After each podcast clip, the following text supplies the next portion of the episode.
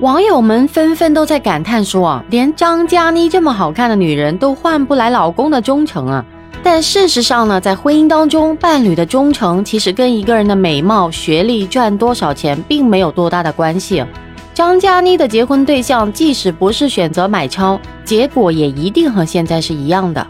你好，我是爱分享、懂情感、洒脱率性的情感分析师，欢迎收听木子的《只懂女人心》女性心灵成长情感话题节目。每天早上八点，我都会准时更新专辑内容。记得动下您的小指头，点点订阅哦。张嘉倪曾经多次强调，她之所以选择买超，是因为她的猛烈追求，自己被宠上了天。她实际上是标准的，根本都不知道自己要什么的女人呢。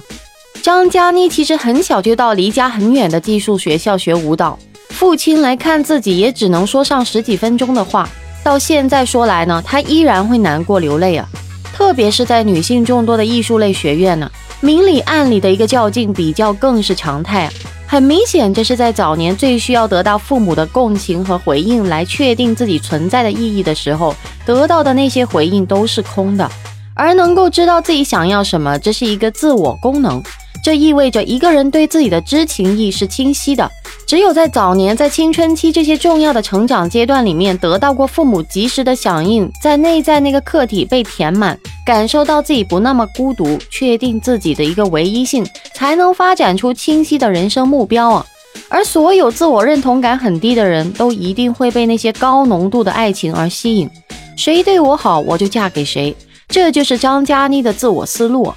这种被动的挑选，也意味着一旦发生问题，就只会用硬刚这种笨办法。真正知道自己要什么的女人，人格是足够成熟的。首先呢，是不会选择买超这种还在为自己的存在感焦虑迷茫的男人。其次呢，就算是看清了自己就是图他年轻帅气、会宠人，那得到了就会安心的享受每一天，不会有出了月子就马上上班的自我证明，更不会赌气叫婆婆阿姨的。那么八年求人得人的女人，内心太过丰满，不会与任何人为敌，可能还会调侃她的婆婆是大美女，把她气到冒烟呢。那张嘉倪的演艺事业和她的感情一样，都是凭借着她的美貌和天赋，被动得到从天而降的大饼，并不会给一个人更多的快乐和安心啊，反而会加剧对自我的一个怀疑和对未知的焦虑。看似呢非常精明，但实则内在脆弱、孤单又自我怀疑。前脚刚放话爱得起放得下，后脚工作时又出来辟谣，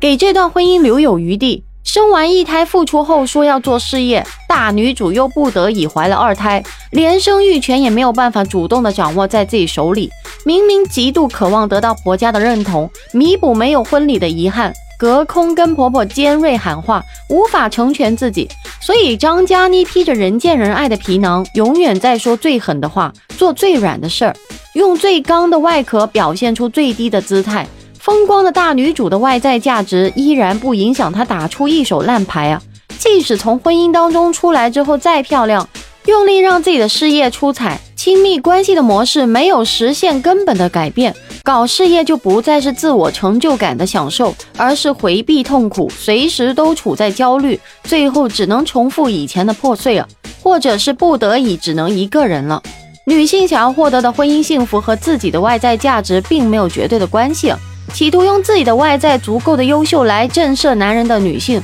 都是潜意识里面坚定的觉得自己没有用，需要以看得到的外在价值来武装自己的安全感的人，一览无余的暴露出来的低自尊和低安全感，一定会被人轻易的拿捏。没有刻意练习获得知道自己要什么这个自我功能的人呢，只会睁着眼睛乐选人生，看似没有直接的问题，可却哪哪都不满意。没有大困难可克服，但也找不到可以破局的点呢，就一定会活得像行尸走肉一样迷茫。没有生气，事业和爱情也都是如此。而只有那些敢于看向自己，敢于走出尝试新鲜的体验，不断的给自己回应来填满自己内在客体的人，都是勇士。只是可惜呢，大多数人都只是顺着惯性在生活的胆小鬼呀。今天的内容就聊到这里，感谢您的收听，您的订阅是我持续创作的最大动力。如果您有任何的想法，欢迎在下面评论区给我留言互动。木子每天都会在喜马拉雅直播间跟大家不见不散哦，记得关注我，下期节目再见。